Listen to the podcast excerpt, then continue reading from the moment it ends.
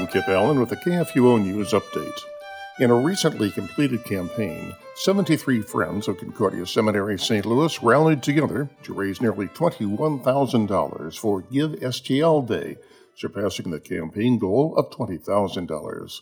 A local benefactor provided a matching gift that doubled donations dollar for dollar up to the first $10,000. Most of the donors gave via the Give STL Day site, while others chose to give via the seminary's website. All of those funds will be used to ensure that the seminary has resources needed to prepare future pastors, deaconesses, missionaries, and church leaders to serve in congregations and ministries worldwide. Give STL Day is an online giving event organized by the St. Louis Community Foundation for the benefit of nonprofits headquartered in the metropolitan area. Now, in its seventh year, Give STL Day raised more than $4.5 million to support 977 local nonprofits.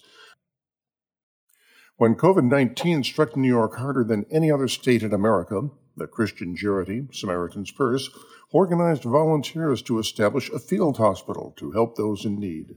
Now, New York officials are attempting to charge that organization for what it gave the state. At the request of Mount Sinai Health Systems, Samaritan's Purse set up the 68 bed field hospital in New York Central Park and had more than 60 medical professionals working to care for the sick.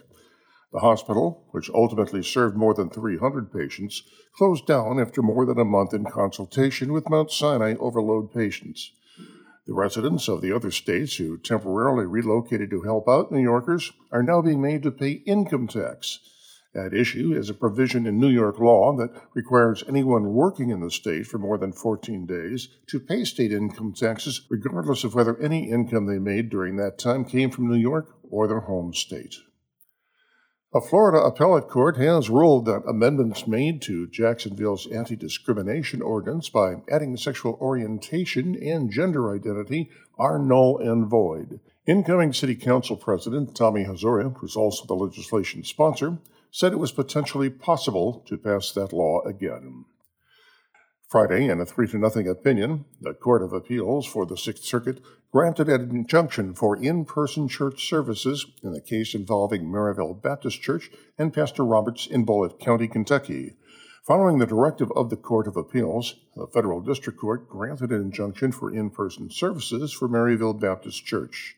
The same Court of Appeals also granted an injunction for in person services the court ruled that the church is likely to succeed on the merits of the First Amendment Free Exercise Clause and the Kentucky Religious Freedom Restoration Act. This has been a KFUO News Update.